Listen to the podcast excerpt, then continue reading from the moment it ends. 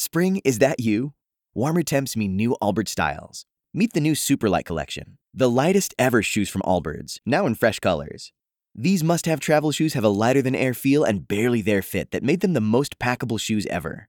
Plus, they're comfy right out of the box. That means more comfort and less baggage. Experience how Allbirds is redefining comfort. Visit allbirds.com and use code SUPER24 for a free pair of socks with a purchase of $48 or more. That's A L L B I R D S.com, code SUPER24. Common sense. It's not so common anymore. That's why we need Scott Anez more than ever. It's time for Anez Says.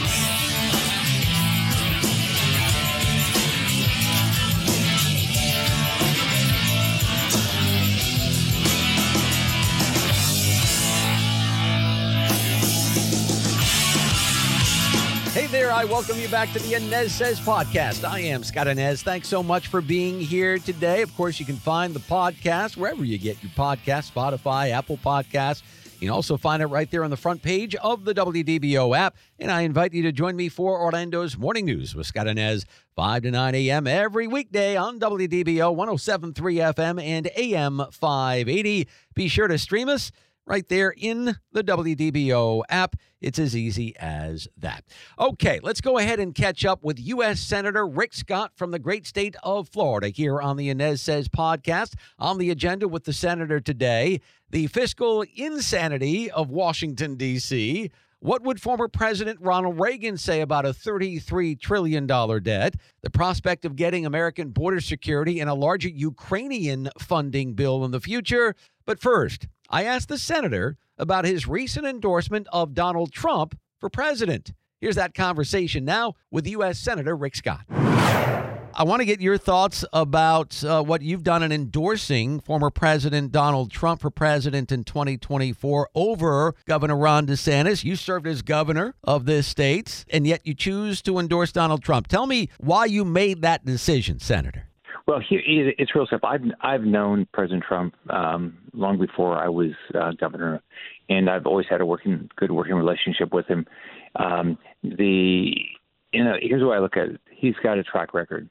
When he left office, the border was secure, the economy was good, we weren't at war. And so I think anybody running against him has a difficult time because, I mean, he's got a track record of getting things done. And so I think he's going to have a big win in the primary, and I think he's going to uh, come back and be president again. And I look forward to working with him when uh, he's in the White House again. Senator, can your endorsement of Trump can it be looked upon as any sort of dig at Governor Ron DeSantis? Oh, absolutely not. Mm. You know, I'm always appreciative of what you know all Republicans are doing. You know, President Trump's got a background; he's already been the president, and he knows the job, and so I think he'll do.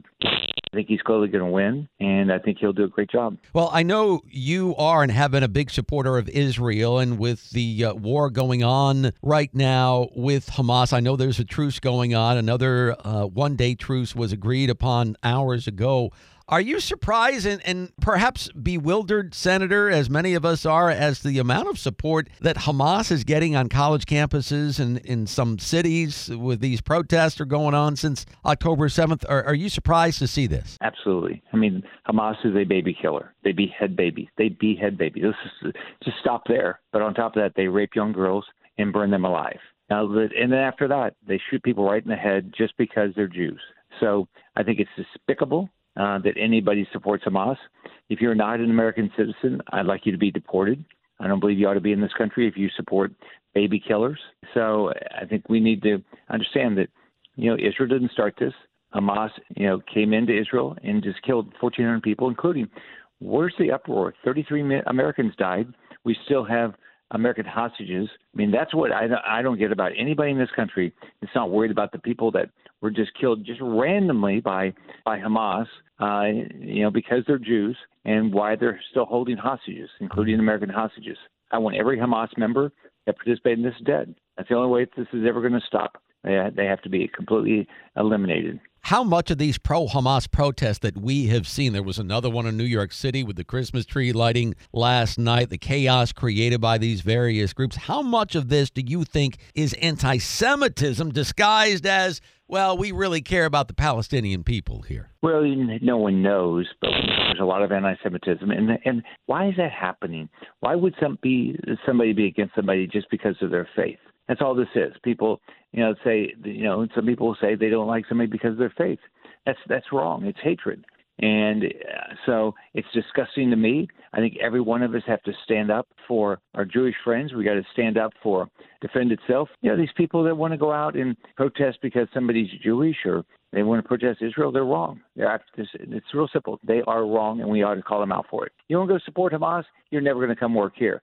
Um, so, who I'm disappointed with is schools like Harvard that condone this stuff.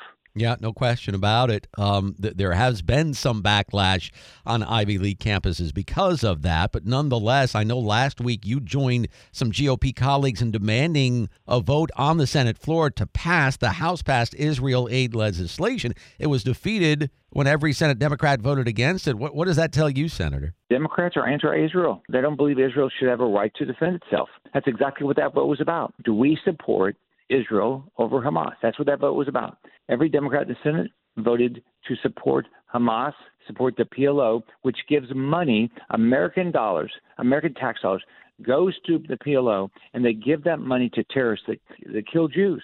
I mean, this is despicable. You held a news conference with fellow Republican senators yesterday, and you were highlighting the need to demand secure fiscal sanity and border security in the upcoming supplemental appropriations bills. You've been talking about fiscal sanity in a town that has us, what, $33 trillion in debt right now. Do you feel as if you're spitting in the wind at this point? Sometimes you feel that way, but you know, my, my experience in life, I'm a kid that grew up in public housing. I got to build businesses, and, you know, here's how life works you bust your your butt, you bust your butt, you bust your butt, and after about 10 years, you're an overnight success.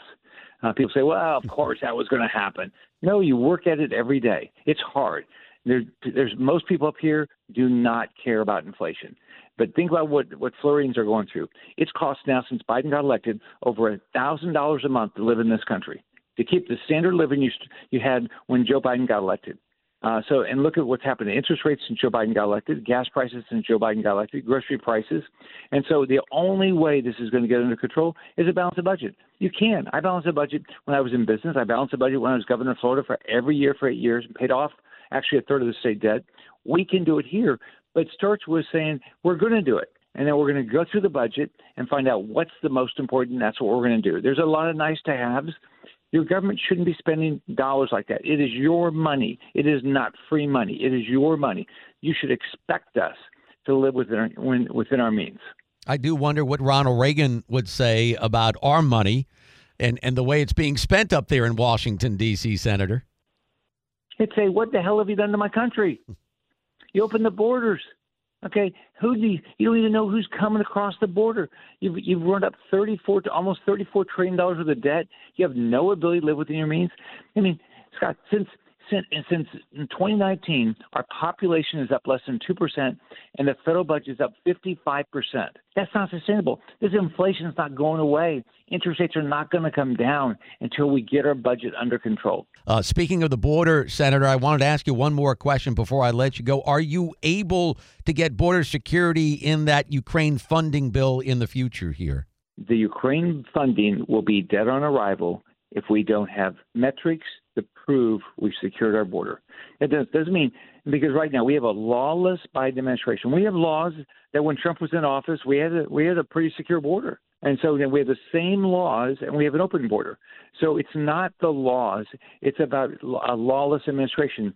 So here's what we're going to do: if there's going to be Ukraine funding, it's going to be tied to the number of people come across our border illegally going down every month until we get back to where Trump was. Otherwise, there will not be, there will not be any money uh, to support Ukraine. And look, I want Ukraine to win. I want Russia to lose, right? But I want to secure our border before I worry about Ukraine's border.